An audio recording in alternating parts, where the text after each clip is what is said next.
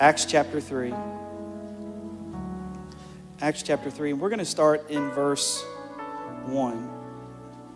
Acts chapter 3 and verse 1. I'm going to have to look it up here. I'm reading from the New King James Version. This is what the Bible says. Now, Peter and John went up together to the temple at the hour of prayer, the ninth hour. And a certain man, lame from his mother's womb, was carried, whom they laid daily at the gate of the temple, which is called Beautiful, to ask alms from those who entered the temple. Who, seeing Peter and John about to go into the temple, he asked for alms. And fixing his eyes on him with John, Peter said, Look at us. So he gave them his attention. Expected to receive something from them. Then Peter said, Silver and gold I do not have, but what I do have I give you. In the name of Jesus Christ of Nazareth, rise up and walk. And he took him by the hand and he lifted him up. This is powerful. And immediately his feet and ankle bones received strength. So he, leaping up, stood and walked and entered the temple with him walking, leaping, and praising God. If anybody ever tells you it's wrong to dance in church, just take them right here to Acts chapter 3. Well, bless the Lord. And people saw him walking and praising God. They knew that it was he who sat begging alms at the beautiful gate of the temple. And they were filled with wonder and amazement at what had happened to him. Does anybody want this to happen Come on, in the day we live in, does anybody want this to be a regular part? Come on, of church life, of Christian life, of the power of God. Come on, demonstration of the move of God in the church today. I want this. I want the I want the earth to be filled with wonder and amazement of what God can do and who God is. I think very often in our culture we have a wonder and amazement about the church, but people are amazed and they're in awe of maybe some of our greatest preachers and some of our greatest musicians and some of our greatest authors. And God is, God is not, God is not in the in the business of, of, of telling us that we shouldn't look up to people or we shouldn't admire people. But I think there's a little too much awe and there's a little too much amazement at the people who work for God instead of God Himself. And I believe that the miraculous, what it does is it should take the attention off of the person and put the attention back on Jesus where it belongs. Can anybody say amen? Even Peter and John, they they wanted to know how they did it and they reminded him, it's not us. It's that man Jesus that you crucified. So if anything good happens in this service today, it's not me, it's not this worship team, it's because Jesus loves his people and he wants to minister to your life today. If you believe it, somebody say amen in this place today. Hallelujah. I just want to share some thoughts with you today, and I believe God is, is really going to speak to us. Here we find in Acts chapter 3, thank you so much, Tim. Here we find in Acts chapter 3, we have Peter and John getting ready to walk into the temple. And in that day, there's a transition, in hap- transition happening in the church world. There is this new group of people who have been converted to Christianity, faith in Jesus. They've met the Holy Ghost in this upper room. It's poured out into the streets. People are being baptized with the Holy Spirit. Radical things are beginning to happen. And there is also this group of Jewish people who believe in God, but they don't believe that Jesus is the Messiah. So you have this transition season happen where people who believe in Jesus and people who don't are going to church together. And they're in places together and they're former friends and they're relatives and they're trying to work together and they're having a difficult time. So there's a lot of arguing going on in this day. There's a lot of fighting and there's a lot of people with opinions and there's a lot of people saying a lot of things. And I think what happens very often is when we are preoccupied with arguments, we miss out on the fact that we have the answer. And when we have the answer, we need to deliver that answer to the people with the problem. But very often, when you get preoccupied with an argument, you miss the people with the problem. And how many people had walked into that place, into that temple with the answer, but weren't able to deliver it because they were preoccupied with the argument? I want to say to you today that I just believe that if we're really going to change the world, if we're really going to change our community, we have to be preoccupied with the answer and not the argument.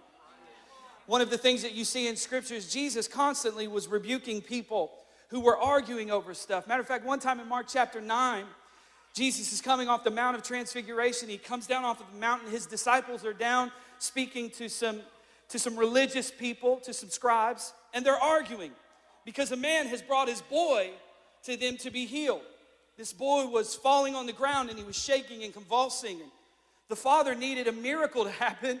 And instead of a miracle happening, they get together and because they don't understand and they're trying to figure it out, they start to have an argument. They start to discuss, well, why is this kid the way he is? Or who sinned? Do you, do you remember the man who asked Jesus? He said, Who sinned, Jesus, that this man was born blind? And we're always, we're always preoccupied with the thing that doesn't really matter. And Jesus comes down off the mountain. He's like, You faithless generation. He rebukes them because he's like, You have the answer.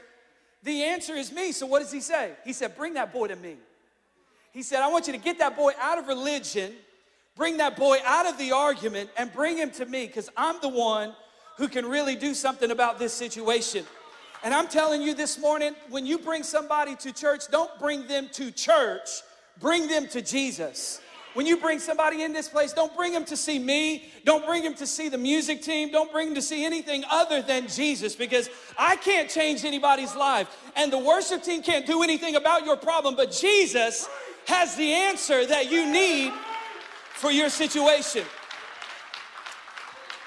So we can't keep walking past people with problems when we have the answer. We've got to get preoccupied with the fact that we have the answer. We've got to deliver this answer to the world. One of the things you notice in the scripture is that it said this man was lame from his mother's womb. And the reality of this situation that's happening to him is this is our situation.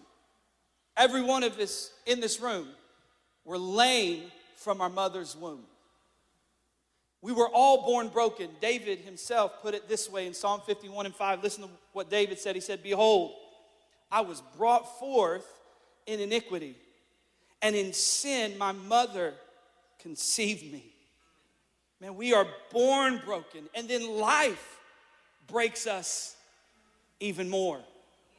We go through tragedy, we go through situations, we go through divorce, we go through uh, failed friendships, we go through lost jobs, we go through sickness, we go through difficulty. And so we're born broken, and then life breaks us. That's why when Jesus was dealing with some people. One day he's eating with some tax collectors and sinners. And they're so frustrated with Jesus because he's hanging out with these broken people. And Jesus says this in Mark chapter 2, verse 17. He said, It's not the healthy that need a doctor, it's the sick people. He said, I didn't come for the righteous, but I came for sinners. Is there anybody in this room who was a sinner and Jesus came for you and he saved you you weren't healthy until you met Jesus. Some of you might have thought you had it all together, but then something happened in your life and you realize, I don't have it all together. I need something that's bigger than me. And then Jesus walked into your life and you realize my life is never going to be the same again. So if you're in this room and you're saying, I'm not healthy, it's okay. Jesus came just for you. you might come to church sometimes and say, I didn't need that word. Well, it wasn't for you. Jesus didn't come for the righteous, He came for the sick. I'm telling you, every time I come to church, somebody says something that speaks to my sickness. Amen. Man. So he said he was lame from the womb of his mother. And then it says this it says, they laid him daily at the gate of the temple, which is called beautiful. They laid him daily. They laid him there daily. What that speaks to me is this a routine of consistency. What's happened is he's developed a system around his brokenness. And we look at him and we say, Yeah, look at that. He's developed a system around his brokenness. It's turned him into a beggar. His brokenness has turned him into a beggar. But if we if we don't look in the mirror close enough, we'll forget and re- we'll forget to realize that all of us are beggars in some way, some form, some fashion. All of us have created a system around the things in our life we feel we can't change. So you develop some sort of system that helps you cope with the fact that you can't change this issue in your life. You can't seem to do anything about it. And every time you try to do something about it, sometimes you just make it worse.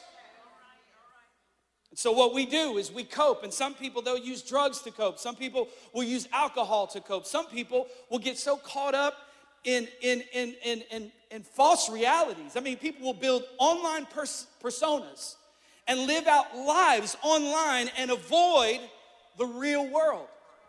They'll do it. And everyone in here has to look at themselves and say, Is there a part of my life that I have excused because I don't think I can change it? Oh, man. And I think the answer for all of us this morning would be absolutely. No matter how long you've been saved, no matter how long you've been a Christian, no matter how long it's been since you struggled with certain things, there are still things in your life, if you were to be honest this morning, that you are excusing and you have developed some sort of system around you to cope with it. So they say he laid him, he was laid at the gate of the temple daily. We find out in Acts chapter 4 that this man had been lame for 40 years. This wasn't no young kid, he was a 40 year old man. So this man, this grown man, listen, he's making a living, but he doesn't have a life. He's making a living. Even in his brokenness, he's able to go make money. And we will figure out how to make a living. We will figure out how to survive. We are creatures that long to survive. We will do anything in our power to make sure that we're okay.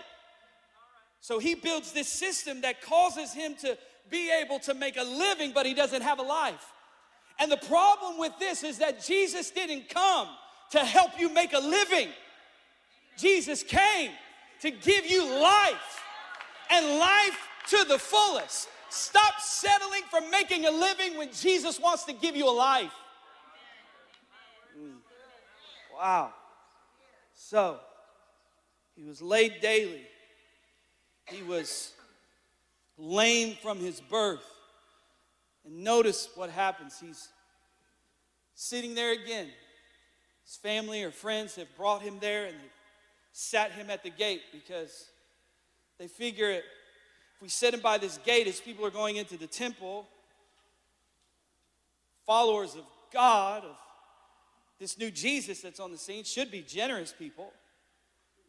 But most waitresses understand and know that Christians can be some of the most ridiculous people. I, I, I had a waitress told me one time, she said, somebody put on my, on my, uh, on the receipt where they're supposed to write a tip, they gave me 9.9% of a tip because they weren't going to give me more than they gave God. And they said, Bless the Lord. She said, Bless the Lord, bless me. Like, bless me. So they sit him outside the temple because religious people are supposed to be generous people, right? Think about this. He, he was most likely in a situation where he was being used by family members or friends to bring money or income into the house where he was staying. So they were, they were of the mind if you can't do anything to help around the house, then in order to earn your keep, we're going to sit you out, you're going to beg, and you're going to make money for us while you're sitting there because we allow you to live in our home. Now, this is what I want to say to you about this because what religion does, and, and I want to be clear because the Bible says there is pure and undefiled religion. So we got to be careful when we use the word religion constantly in a negative context because there is pure and undefiled religion. The Bible says that that's to take care of the poor, to help widows, to do justice. That's, that's pure religion. So there is a religion that is good that leads to us doing good things for other people. There is that religion, but there is also dead religion. There's this idea that you can earn God's favor and earn God's blessing and earn God's love, and, and you can get from God, what you put into God. And so we've got to be cautious because religion will confuse us. What religion will do is religion will give you what you want, but not what you need. Religion can give you what you want, but not what you need because religion says if you do this, this, and this, this is what you get. And so you do that because you want something. And there are people, even maybe in this room today, that you started to discover that whole mindset and idea doesn't work in the new covenant. If we're gonna get something from God, it's not gonna be because we're good or we've done enough. Somebody told me one time, they said, Rob, I, I hear you, but man, meet the conditions, get the promises. And I said, already met them. Already met him. What are you talking about? Well, Jesus went to the cross for me. He met all of the holy conditions of God. And so I have met the conditions in Jesus Christ. So guess what? I get the promises. All of God's promises in Christ are what? Yes and amen. so if I get a miracle, it's not because I deserved it, it's because of Christ. If I get blessed, it's not because I deserved it, it's because of Christ. If I deserve anything, it's a quick death. But if anything is good in my life, it's come because of Him. so, most likely he's put there by his friends, family members, so they could take advantage of his situation. And this is the thing I, I found out about people. Some people, my, my little boy well, he's not my little boy anymore. He's 15 years old. My son, Judah, he, when he was really little, about Oliver's age, if somebody would do something pretty silly, he would, he would look at you and go, Some people. some people. And this is what I'm thinking about this morning because some people only want you around because they can profit off of your brokenness. And as soon as you get free, they don't want anything to do with you anymore. They were fine with you being broken because when you were broken, you served as a means of profit for them. Some people only have you in, your li- in their life because you make them feel better about themselves. And as soon as you get free, they start hating on you because now you're not profitable to them anymore. Now they're faced with their own dysfunction and their own system and their own issues, because they can't look at you and say, well, at least I'm not them. I might be this, but at least I'm not broken, begging at the gate. I might be this, but at least I'm not down there on food stamps. I might be this, but at least I'm not sure. I might be this, but at least my marriage is together. And there are a lot of at least people in this room today who need to recognize, except it be for the grace of God, you be in the exact situation even now. So you need to give God praise for what He has saved you from instead of at least I'm.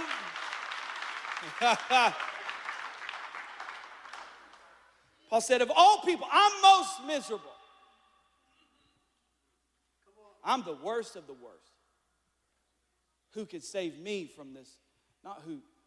At least I, I might I might be struggling, but at least I'm Paul. At least I'm an apostle. At least I got it together. Sometimes.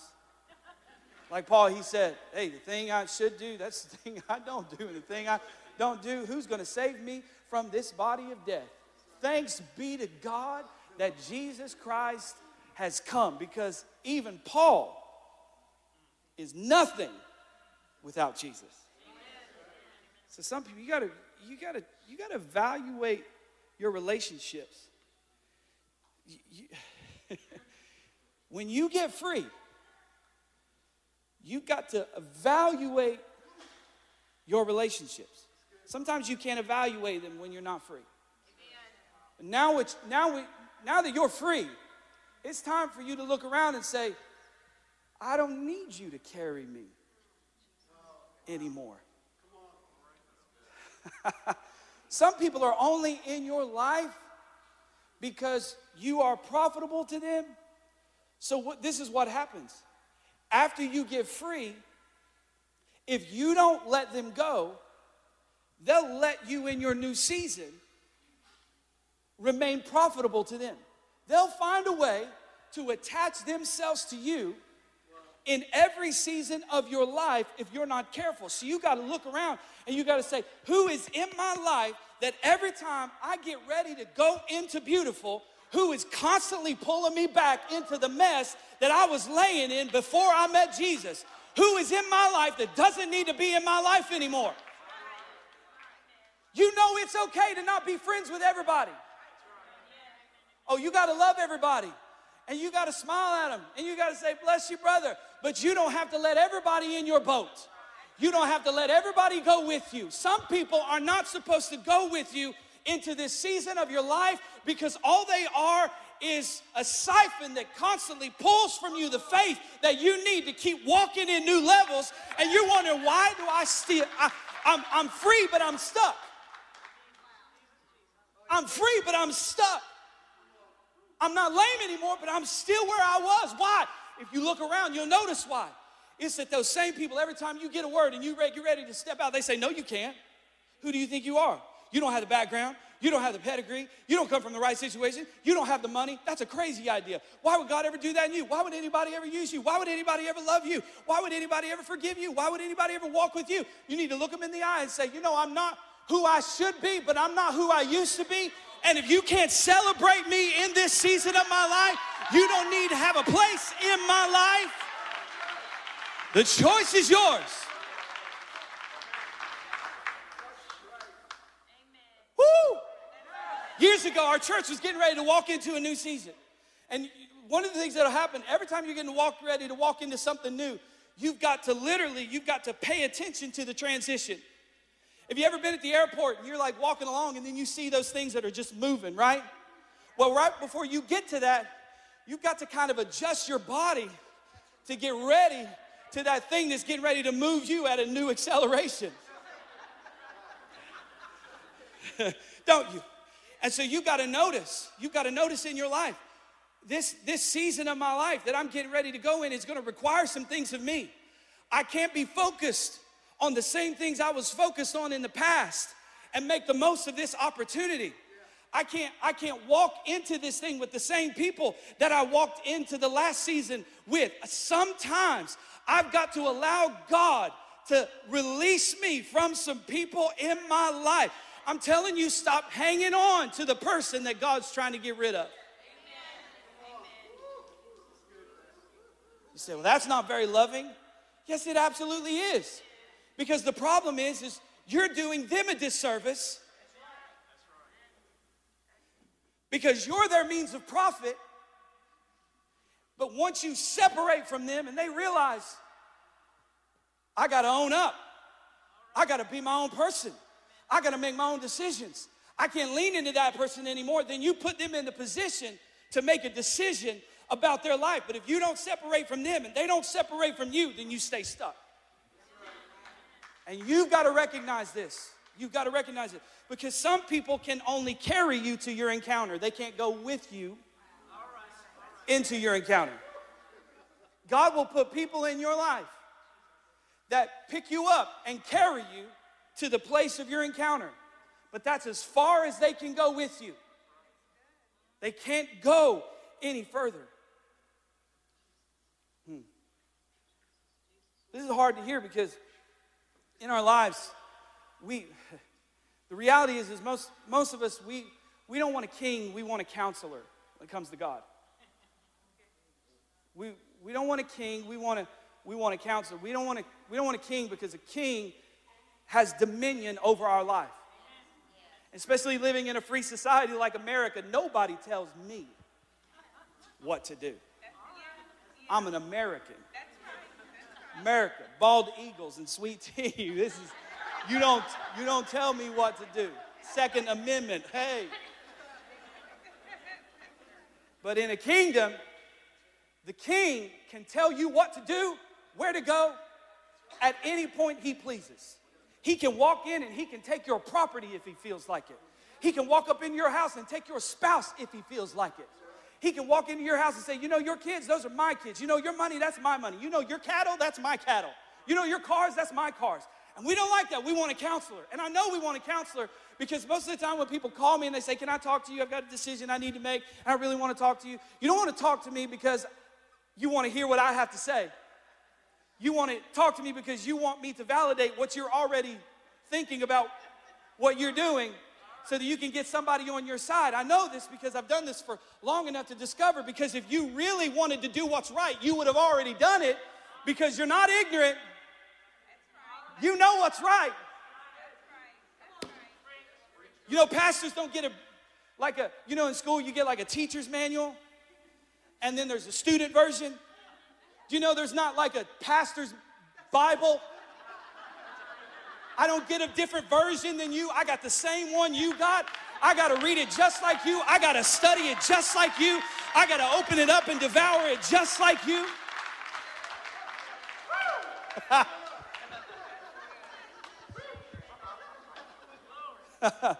so they can only carry you so far. No, listen, another thing that religion does to you religion keeps telling you you're bound, so you need it. But Christ keeps telling you you're free because he wants you. That's, that's a massive shift in the way you think. I got to go to church because if I don't go to church, I'll, I'll do something really bad this week. Got to go, I got to give in that offering because if I don't give in that offering, then I might not get my paycheck this week. You never know. It's so we religion keeps saying you need it. Christ keeps telling you, I want you. I need you. Jesus died for us so that we could come back into fellowship with God. Jesus dying is one big declaration from heaven. God saying, I want you. Don't listen to anybody who says you're not good enough to come to Christ. Don't listen to anybody who says you got to get that together before Jesus will accept you. Don't listen to anybody who tells you you got to meet up to some standard before God will love you. No, Jesus is God's declaration that I love you, I accept you, I want you. Come to me, all you who labor and are heavy laden and I will give you rest. Wow. A lot of people kind of find my preaching kind of strange because I've had pastors actually tell me that they, they, they didn't understand some, some of my teaching because um, I guess they just weren't taught this way or, or whatever, and they didn't understand because, because I've been teaching for, I don't know, four or five years now that I've been, I've been teaching that the, in Malachi chapter 3, many of you will know this. In Malachi chapter 3, if you don't, let me explain it for you, to you a little bit. Malachi chapter 3, there's, there's, there's the question asked wherein would a man rob God? The Bible tells us in tithe and offering. And it says, Bring all the tithe into the storehouse, that there may be food in my house. And he says, And watch this, I'll pour out a, I'll open up a window in heaven, I'll pour out a blessing you don't have room enough to receive. And then it tells us that if you don't give like this, then there's a curse on your life. So I've been preaching for over four years now that, sorry, but Jesus took the curse. So um, you, you can give or you don't have to give. You're not going to be cursed because of your lack of giving. Matter of fact, because of Jesus, there are no curses for believers. You can't curse what God has blessed. And so when I tell people that, I'm like, so listen, the reason we give is, is not to get, and the reason we give is not to avoid a curse. The reason we give is because we have avoided the curse. And so pastors are like, how do you get people to give? If you tell them they don't have to, then how do you get them to? I told him, I said, free people will do more than bound people. And you know what we've seen over the last four years in our church? Our giving has gone boop, boop, boop, boop, boop. Hey, why? Because when you're free, whom the Son sets free is free indeed. And so when I'm free, I don't need to hold on to anything because I'm not trying to protect anything. My God. So people are like, how do you get them to give? How do you get people to come to church? If you don't tell them that they're going to get cursed if they don't come to church, it's like, what? So what have we done? We've, we've manipulated a response out of people. We've used the word to manipulate people, and that's what religion does. It manipulates. God sets us free. One of the things you, you should feel constantly is freedom in Christ. Freedom in Christ. Freedom. Freedom. So if you got to shout, there's no sign on the wall that says shouting hours are between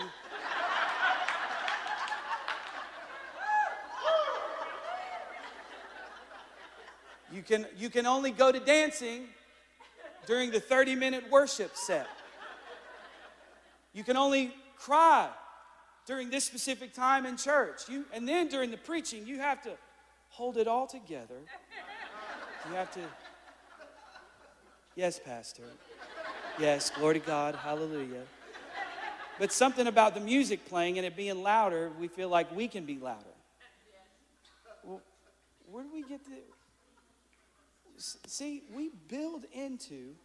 See, can, can I tell you, one of the reasons that, that th- this is such an important message to me is because what Jesus did was he set the standard, he set the gate.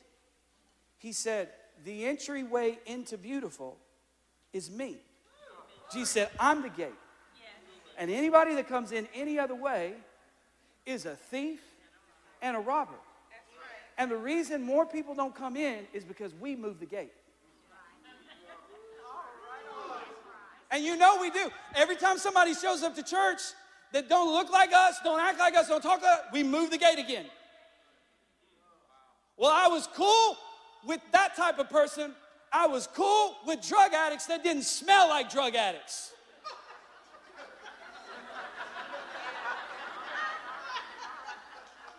I'm fine with prostitutes that don't dress like.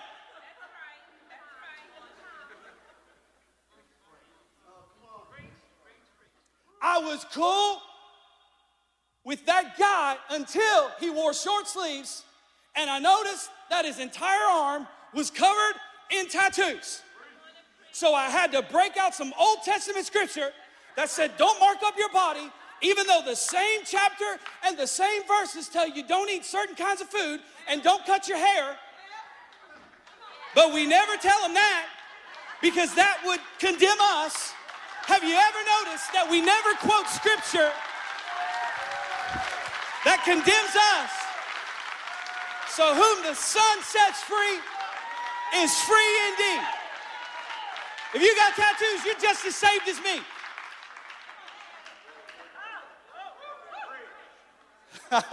so we just draw the line. Matter of fact, I want one. I'm just scared because I'm still too religious.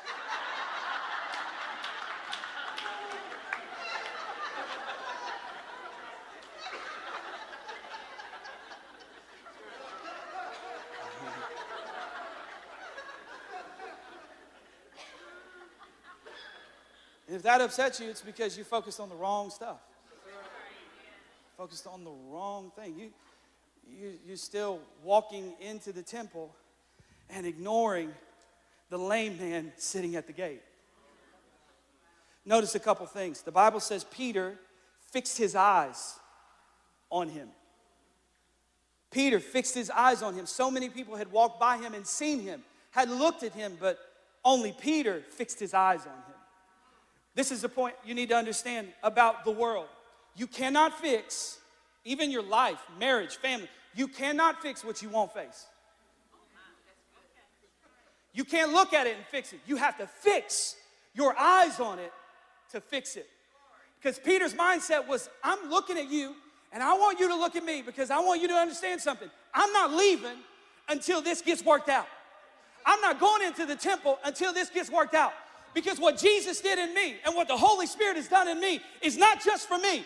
It's not for me to go in and get some gifts. It's not for me to go in and do, get my praise on.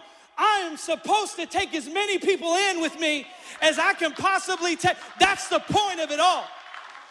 So I'm fixing my, you can't fix what you won't face. Listen, in Luke chapter 10, Jesus talks about it. He tells a story. He tells about a Samaritan. He tells about this man who was beaten and broken and evidently he's bleeding and he's dying on the side of the road and nobody will stop. And a priest and a Levite, supposed men of God, coming from the house of God, walk, walk by him, look at him, the Bible says, and pass by on the other side. Men of God. And the Bible tells us that a Samaritan, an outcast, the one whom the builders rejected, he walked by and he looks, and the Bible says he did something different. He said he had compassion on him, and he walked over to him and he put his hands on him and he began to pour the, the, the things that he needed, the, the oil, and, and, and he, he began to heal him and he began to clean up his wounds and he bandaged him up. He put, his own, he put him on his own animal. And then he takes him to an inn and he, he tells the innkeeper, he says, Listen, listen, this man is, is broken, he's hurting, and I, I want you to keep him, I, I want you to take care of him.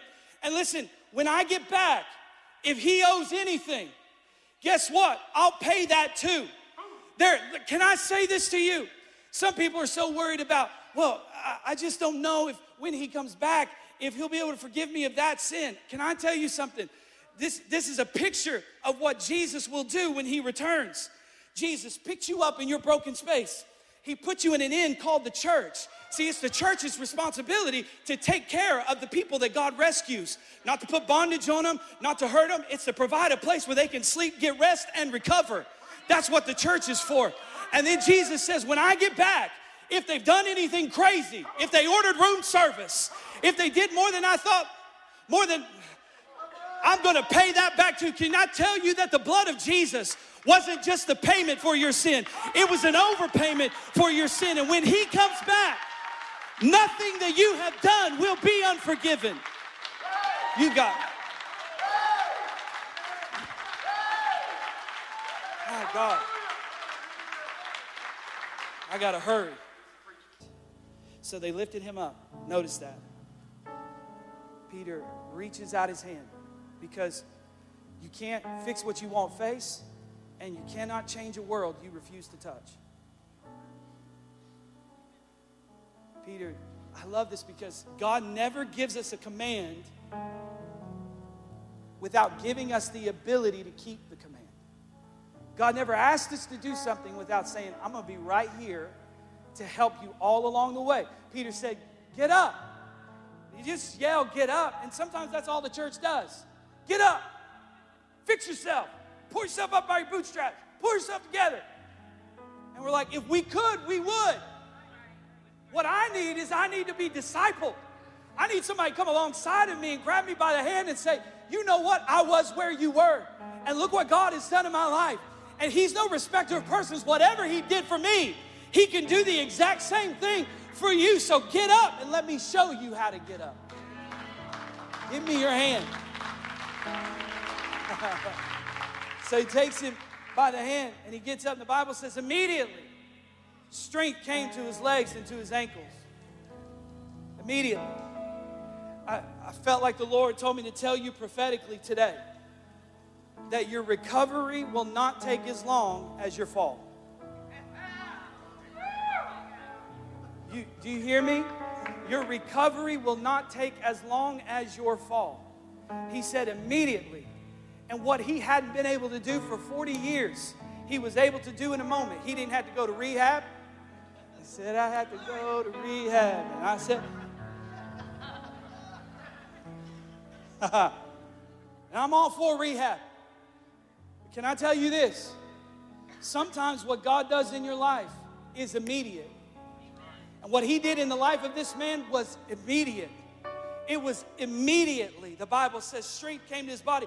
And he didn't have to go learn how to walk. He didn't have to go learn how to leap. He didn't have to go learn how to praise God. Immediately, when his condition changed, his expression changed. And I'm telling you in this place today, God has done some immediately things in your life. and you're still sitting there and you're still waiting and you're still hanging out in a location you don't need to be hanging out anymore. And you're still sitting in a place. You're not supposed to be sitting anymore. And God's saying to you today get up. Let me take you by the hand. Let me lift you up to places you've never been before. And I wonder if there's anybody in this place today who God has done something for you immediately. If you would go ahead and stand up on your feet, maybe you could walk around this room a little bit. Maybe you can leap a little bit. Maybe you could praise God a little bit and just thank Him for what He has done in your life. Come on, give Him a praise that He